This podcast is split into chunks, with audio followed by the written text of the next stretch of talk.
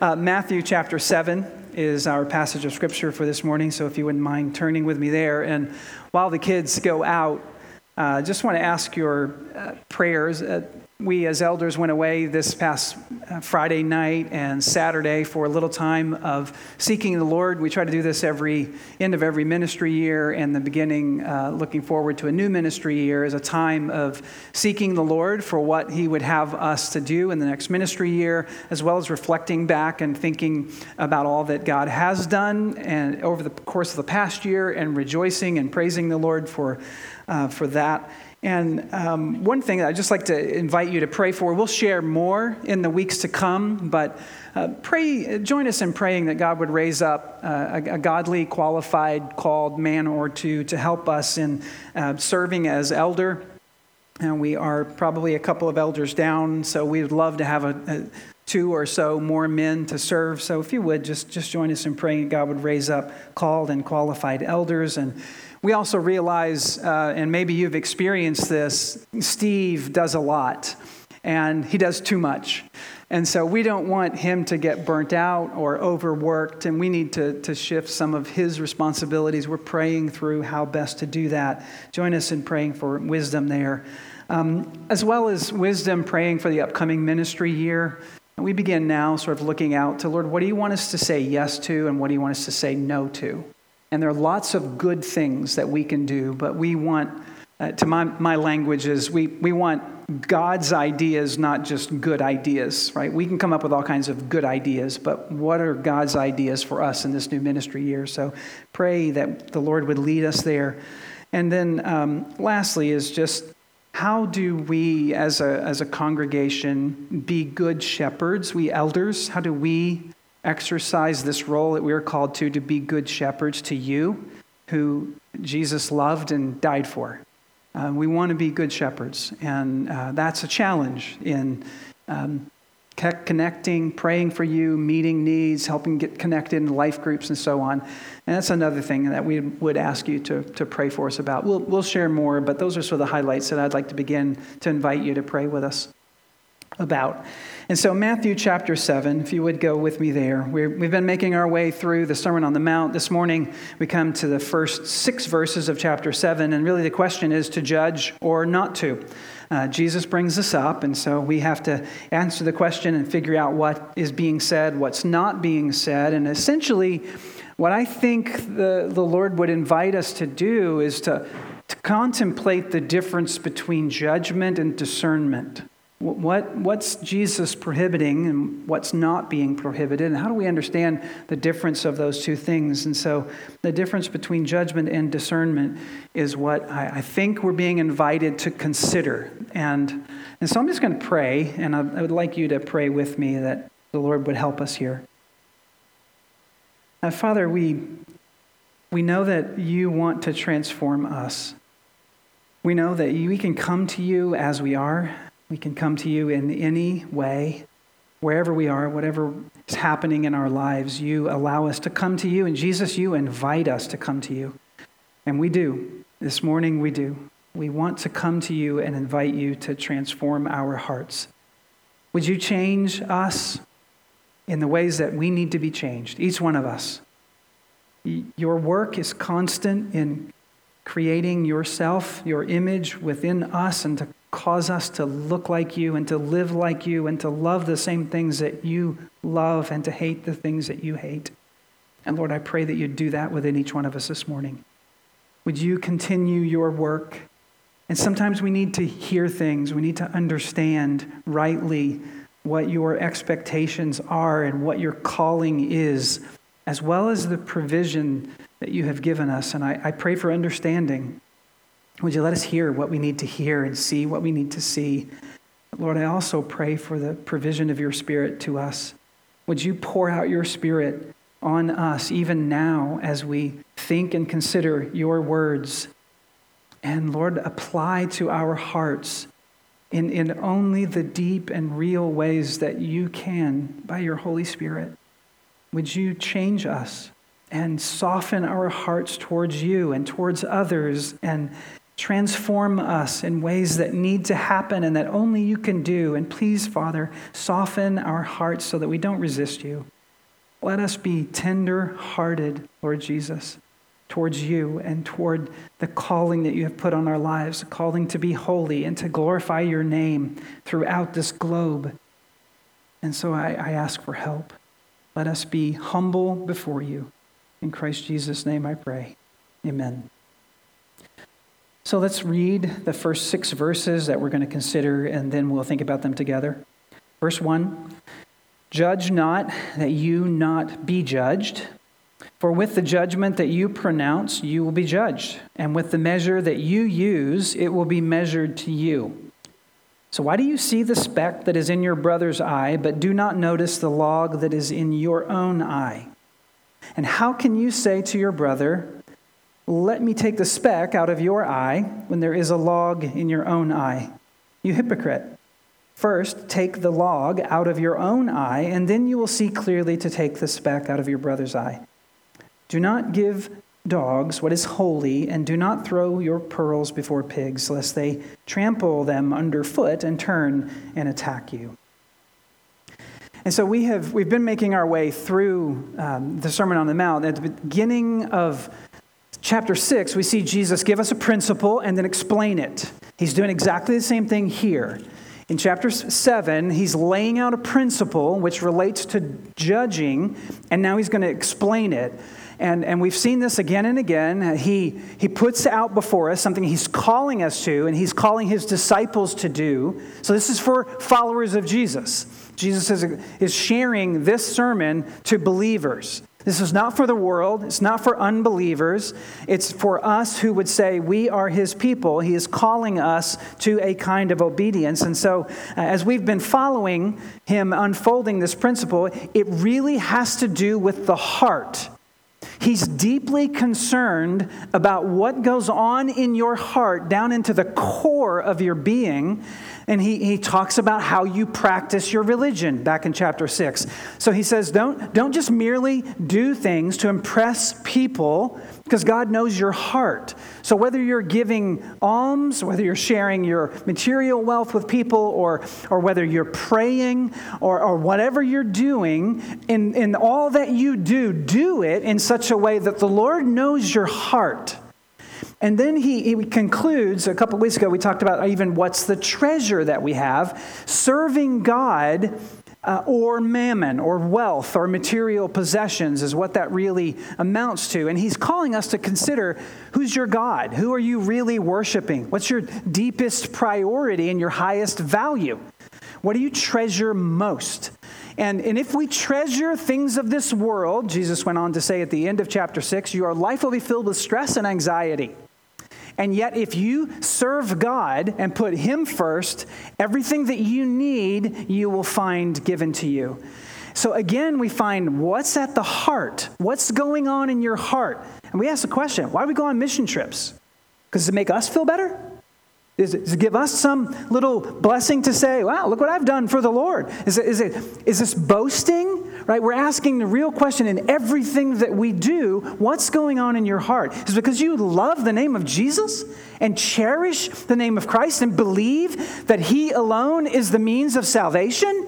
Is that why we're doing what we're doing? Are we doing to impress people or assuage our own consciousness because we think we get spiritual points with God? Are we earning His favor? This is what God is calling us to do. And so when we find our way into chapter 7, something very similar is going on because Jesus is now asking us, what is happening in your heart related to judging?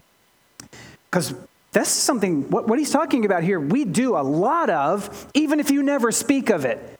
You might say, Well, I am not a judgmental person. I'm not, I'm not judging. I don't, I, don't, I don't make those pronouncements. But in your heart, you could be a little inner lawyer all day long thinking up things to accuse and condemn. And, uh, and so, what's going on in your heart? Jesus is deeply concerned with what's happening in your heart deeply, deeply concerned with what's going on in the inner person.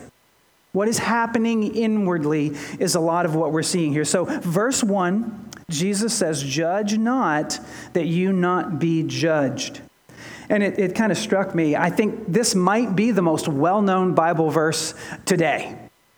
Used to be growing up, I would, you know, watch Monday Night Football, and you could see John 3:16 everywhere. John 3:16 used to be the number one verse. I think that everybody quoted. Every end zone had a somebody. I don't know if they paid people to go stand up with John 3:16 signs. I'm not quite sure, but forever that was the verse that everybody knew. We, we see it at football games. We see it at the World Series. It was somehow somebody behind home plate standing up with a John 3:16 sign or something like that. And then we, you know, we bump into Tim Tebow, and Tim Tebow's got it plastered on his cheeks, right? He became famous for John 3.16. That used to be talking about God's love. What does John 3.16 say, right? Do, does everybody know it? I mean, maybe we don't even know it anymore, but God so loved the world, he gave his only son so that whoever believes in him would not perish, but have everlasting life, right? There's a, a sense of God's love for this world and his provision for salvation. That used to be a dominant message. But somewhere along the way, when we want to live our own lives without any accountability to the Lord, uh, we begin to quote other verses in the Bible which affirm what we want to hear. And so we hear verses like, don't judge, right? Jesus said, You shall not judge or you'll be judged. And so stop judging me. Don't tell me what to do. It's interesting how we can conveniently co opt Scripture in order to affirm our own personal preferences. And so we need to understand what is, what is Jesus saying. Because sometimes people who would tell us the Bibles shouldn't be taken literally at all uh, are quite adamant in affirming that this passage that Jesus said should be absolutely taken literal. So don't judge me. So, what is Jesus prohibiting? What is he actually saying? Is he saying that we are never to make any kind of judgments, that that's contrary to the nature of God and the call for one another? What does it mean to live in a church? Are we supposed to make judgments with each other? What, what, what are we supposed to do when we're sliding into the slippery subtlety of sin? When you see that happening in the life of a church member, and I'm talking about a church member, uh, not an attender, someone who's out apart or on the edges, but how do we as church members relate to each other? I, I, I remember a season in my life when the subtleties of sin were loud and attracting my attention, and I was a little bit off of where I needed to be and confused about it, willing to ignore what I knew to be God's intention and purpose. And I had a brother who said to me in a letter, Dear Todd, I'll summarize, you're, you're off base. I, I see you drifting. I think your spiritual vision is cloudy and you need to confess. And then he told me what I needed to confess. He got my attention. Where's the place of that in our lives? Do you love someone enough? And I mean love, not condemn. Love and someone enough when you see someone sliding spiritually, do you have permission to speak into their lives? That's, that's part of the distinction of covenant church membership at this church. You, you, you have to go through a class and sign a covenant to agree. I'm a member of this church, and part of what that means is we give each other permission to speak into each other's lives in order to help us on our way to heaven. Heaven is a community project. We won't get there without each other. And, and that's why we're born into the body of Christ. We need to be connected to each other. But how do we do this? This is part of what Jesus is saying. What's happening in your heart? What's the difference between judging and, and discerning? This is a little bit awkward, right? Because Jesus just goes straight to the heart of the issue. And is he prohibiting all kinds of judgment? Some people would say that. If he is, then I wonder is he so unaware of what he's saying that he almost immediately contradicts himself? If you look at verse 5, you'll see an interesting word. You hypocrite. What does that sound like? Is that a friendly passerby greeting on the sidewalk? Good morning, you hypocrite. How are you? Uh, no, that's a kind of judging word that Jesus says. And so he says, You hypocrite. He's making some kind of judgment here. So I don't think Jesus is so unintelligent to say in one sentence, do not judge so that you won't be judged, and then turn around in the next sentence and a half and say, uh, by the way, you're a hypocrite. So something he's allowing for. We have to understand what he's saying, and he's making some kind of judgment. He does the exact same thing at the very last verse that I read. If you look at verse 6, an incredible verse, which he says, Do not give dogs what is holy, and do not throw your pearls before pigs, lest they trample them underfoot and turn and attack you. If he's prohibiting all kinds of judgment, then how do you understand this verse? How do we know what's holy? There's a kind of judgment that is called for here. How do we discern what he means by who's a pig and who's a dog? How do we discern who should be given whatever we ought to be given about holy and what should not be given? This is a definite call for some kind of judgment. So, on again, at the very end of the chapter, in verses 15 to 20, Jesus says the exact same thing about discerning, judging the difference between true and false prophets. Listen to what he says. Verse 15 Beware of false prophets who come to you in sheep's clothing, but inwardly are ravenous wolves. You will recognize them by their fruits. Are grapes gathered from a thorn bush or figs from thistles? Well, the answer is no, of course not. So every healthy tree bears good fruit, but a diseased tree bears bad fruit. A healthy tree cannot bear bad fruit, neither can a diseased tree bear good fruit. Every tree that does not bear good fruit is cut down and thrown into the fire. Thus you will recognize them by your fruit. Jesus is calling for some kind of judgment here. How do you tell the difference between a false teacher and a right teacher, a true teacher? How do you, how do you tell the difference between a good tree and a bad tree? You respond differently to each of them. Good tree, eat the fruit. Bad tree, stay away from it. Good tree needs to be cultivated and given room and grow and flourish. Bad tree, cut down, thrown into the fire. That's some kind of judgment. Jesus is calling for some kind of judgment here, and we have to understand what he's meaning. Jesus also later in Matthew 18 again goes back to this notion of how do we discern where we stand with each other? Is it a kind of judgment or a kind of standing for each other? Matthew 15, uh, 18, verses 15 to 17, talks about how do you respond to a church member who is in living in sin. Someone sins against you. Jesus says in Matthew 18, if someone sins against you, you go to that person and have a private conversation. And, and by the way, footnote if, if we would all abide by this wisdom right here, about 90% of church disagreements and, and differences would go away.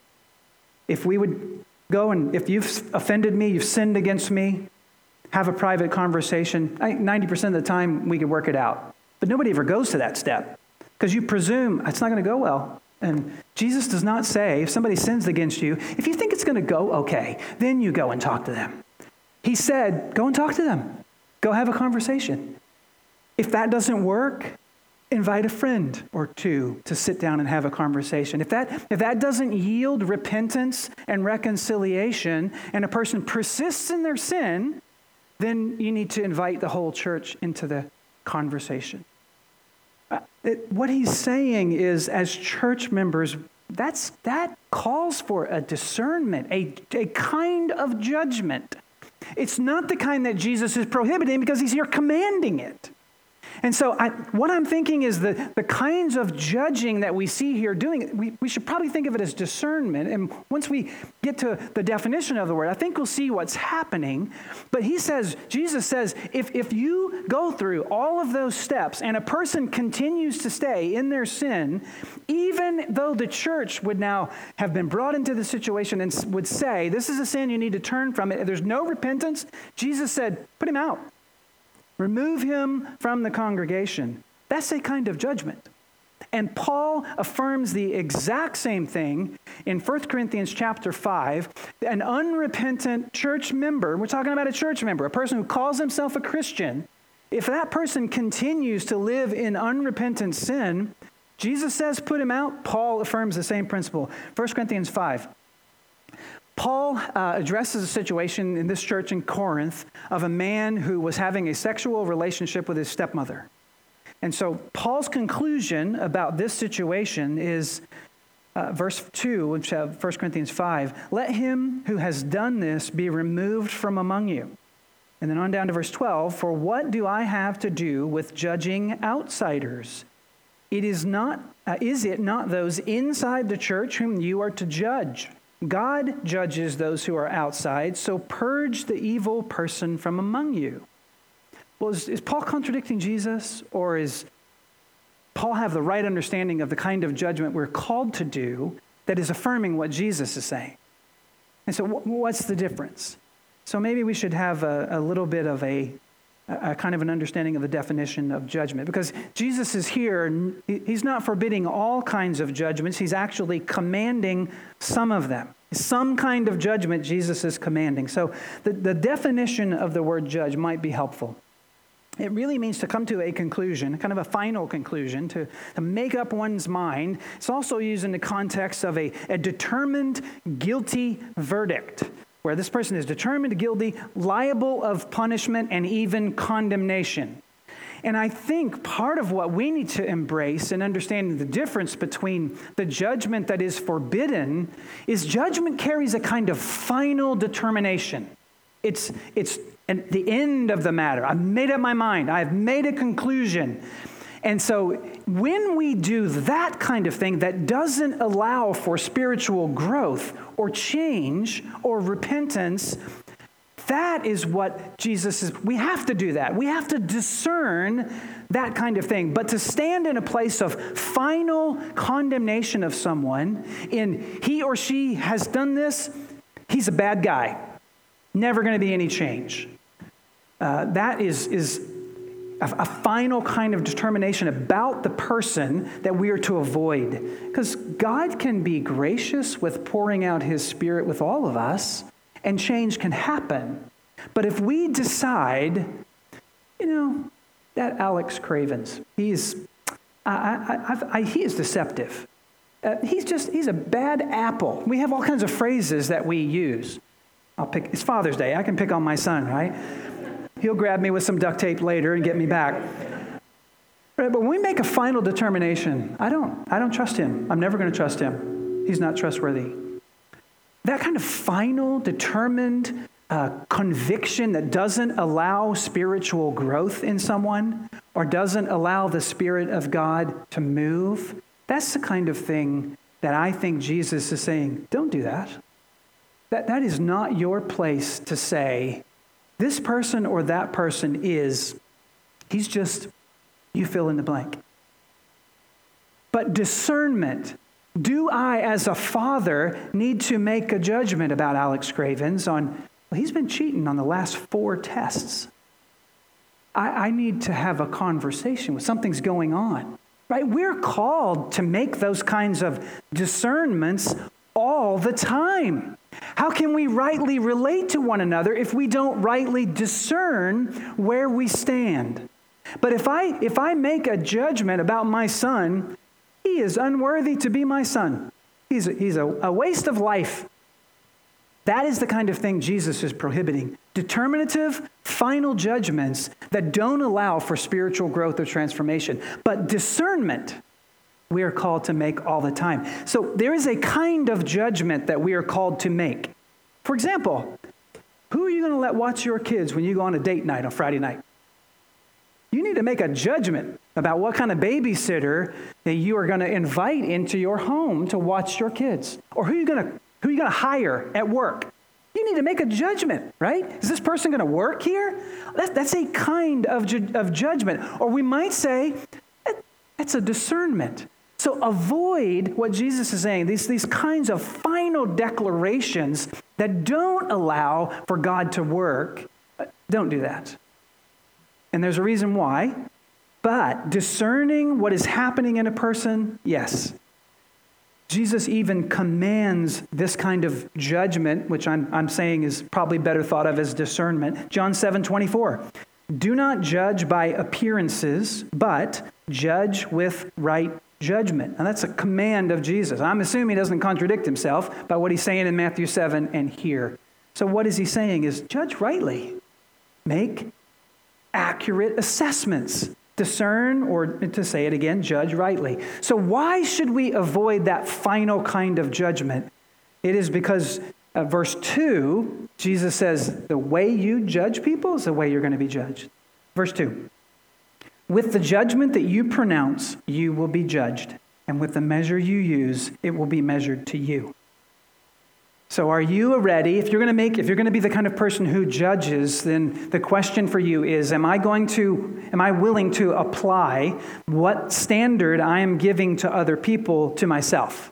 Because one day God will. If, if I'm a kind of person who judges people, whatever metric you're using, he says one day you stand before God, God will apply to you the same metric that you've been applying to others. So don't be that kind of judgmental person that finally de- decides on someone because you're presuming you know everything. Right? Determinative judgments about a person's character or heart or life, you assume you have all the information. You don't. Only God does. And we have an inherent problem in making those determinative, definitive judgments. It's, we have bad vision. Verses 7 and 3, uh, 3 or uh, 7, 3 to 4. Why do you see the speck that is in your brother's eye, but you do not notice the log that is in your own? How can you say to your brother, Let me take the speck out of your eye, when there is a log in your own eye?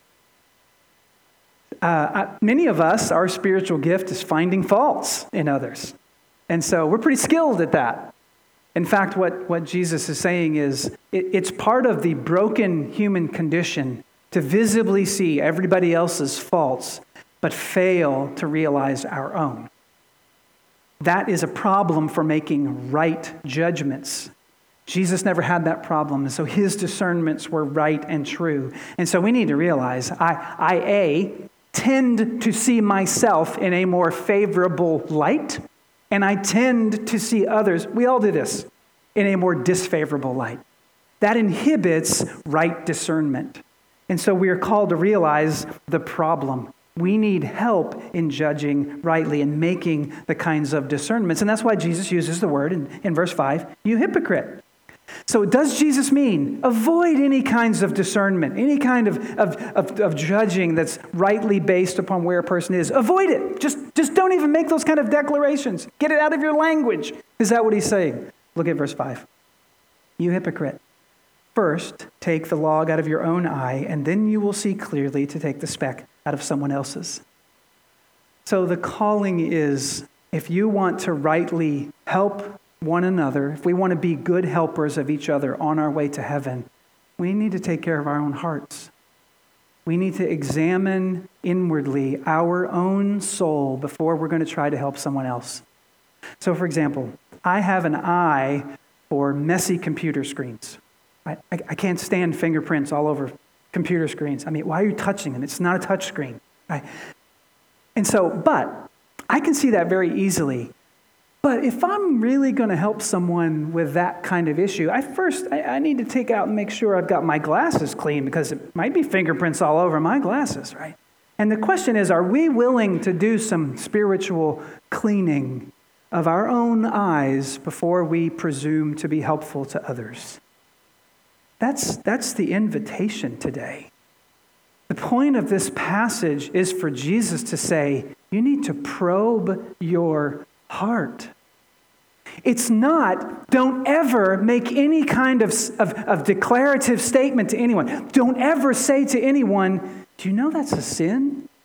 That's not what Jesus is saying. He's saying, Take care of your own house, your own soul, so that you can be helpful to others.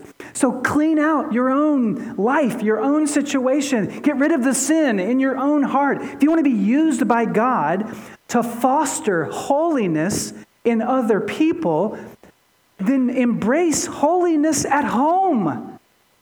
Don't presume upon others. So, this is not a call for no judgments. It's a first a call for personal judgment. What is happening within me? I need to clean my house, and then I can be helpful to others. And I, I, remember one time having an argument with a close group of friends of mine, about five or six of us, and two guys were like head to head in this theological debate. And one of them said, You know, I would ask you to help me get this toothpick out of my eye, but I'm afraid you'd knock my head off with that two before in yours. And, and so the question is can you go home and, and do some uh, evaluation of our own hearts? Right? As Christians, if we're going to be helpful in standing for truth, we first need to be sure that we're embracing truth at home and in our own hearts. So Jesus is not saying, don't ever tell anyone what sin is. He's saying, you better apply the standard that you want for the world to your own heart. Rigorously, honestly, and deeply, in order first, before you can help somebody else clean up their own problems. So, this is a call for us to say, okay, I, am not going to make definitive, determinative judgment. That guy, man, he's, he's got a criminal record. No way I'm hanging out with him. Or they, that person, they're divorced. They, they ruined their life. No, no way. I'm not, I'm, not, I'm not having dinner with them. Those kind of definitive, rude person. Don't make those kind of judgments. Let God will stand, we, each of us will stand before God one day but are we to be discerning about each other? Absolutely. And the, the first call then is what do you discern about the state of your own soul today? Where do you stand? Because in judging, we cannot help but think our Lord and Savior, Jesus Christ, was judged by God as guilty. And so he died on the cross under a judgment of condemnation. Death is required for sinners. And yet, Jesus did not sin, he never sinned. He bore condemnation of God's righteous and just judgment so that those of us who would put our faith in him wouldn't have to. Jesus is the only shield for avoiding a, a judgment of condemnation from the creator of this universe because he was condemned. He bore it on our behalf. And so, if we understand what Jesus has accomplished, which is freedom from condemnation, then A, we won't be condemning to other people because we, we ourselves know if it was not for Jesus, I am a condemned man. If it was not for Jesus, I'm on death row. I, I am, my life is over if it was not for Jesus. And yet, our sweet Savior said, I know you're under condemnation and I'm willing to die for you. I am willing to die in order to set you free from living under the condemnation of sin. That's what Jesus has done. And so, if he has granted grace to us, how can we refuse to grant grace to others? Are we to be discerning? Yes, absolutely. We need to know how to talk to people that's a kind of judgment, but it's not the judgment Jesus is prohibiting. It's not a final declarative statement that does not allow the transforming work of God's Holy Spirit to move. And yes, that news about what Jesus has accomplished on the cross is necessary to take to Ecuador and to every other uh, uh, country on the planet in order to share the gospel. We need that message going out to China. We need to go into India. We need to go to Southern California and to the Philippines and Hawaii and every place else on the planet. So we love missions at this church. We love to be part of taking the gospel to the ends of the earth because only Jesus can atone for the sins of lost people. Only through him can we escape the condemnation of our Lord, of, of, of a righteous God because of our sins. So I, I ask you, where do you stand in relation to Jesus? Have you surrendered to him? Have you let him bear the condemnation? Has he given you his Holy Spirit? Have you surrendered your life to him and admitted he's the only holy person on the planet? It is only in Christ Jesus that we can have life. And is there anything that needs to be cleaned up? Many of us have been walking with the Lord for a long time. What needs to be changed in our own hearts this morning? What needs to be cleaned? Where's the fingerprints on the glass of your soul that needs to be cleaned? Jesus says if you confess your sins, God is faithful and just to forgive you. We started the service with confession, and I want us to end it with confession as well because I, I know that the cleansing that can come through faith in Jesus is a kind of cleansing that sets you free from the dominion of sin. And some of us struggle with thinking, I'll, I'll never overcome this. I will, I'll never get out of the grip of this sin. And I would say to you, Jesus can break any bond you think you're under he has risen from the dead. There is nothing that can hold him. And if you're in Christ, then there is nothing that will hold you so strongly as the Lord Jesus. Let's pray together. Jesus, our faith is in you. Our confidence is in you. And I have two people in mind in this room. It's those of us who know you and are walking with you and we need a, a fresh application of your cleansing grace. We confess our sins, and we have fallen short in so many ways. And yet, Lord Jesus, we, we ask you, would you be gracious to us? Would you be kind and once again apply the freshness of your forgiveness? Apply to our souls that cleansing act of loving grace which reaches out and grabs us and pulls us in like a, like a father pulling in a child and saying, I love you, I forgive you. Would you do that to us again? And Father, for those who, who don't yet know where they stand with you, I, I pray that even now, the invitation that Jesus said, If you will come to me, I will never cast you out. And I will, I will receive all whoever comes to me. I, the love of God is so manifest to this world in Christ Jesus because of his death and his resurrection. Lord, I pray that those who are wondering if they can stand in a relationship with you would, through Jesus, fly to you even now and say, Save me, Father, cleanse me, bring me into your family. Pour out your Spirit on me and help me to walk in holiness. And Lord Jesus, let that be the cry of all of our hearts. It is only through you that we can walk in the holiness that you have called us to. And so we, we worship you. We look to you for grace and love and forgiveness. So please don't let us be judgmental in our hearts in a way of of making final kinds of declarative statements about people that, that prevent or ignore the reality of your transforming spirit. Soften our hearts, Lord Jesus. Transform us evermore into your image. And in you, Christ Jesus, we can be made new. And I thank you for that sweet promise that you change and grant life to those who come to, to you in faith. So, Lord Jesus, let us worship you in song right now. And may in our hearts and souls and minds we flee to you, both for forgiveness and for acceptance and for cleansing. In Christ Jesus' name I pray. Amen.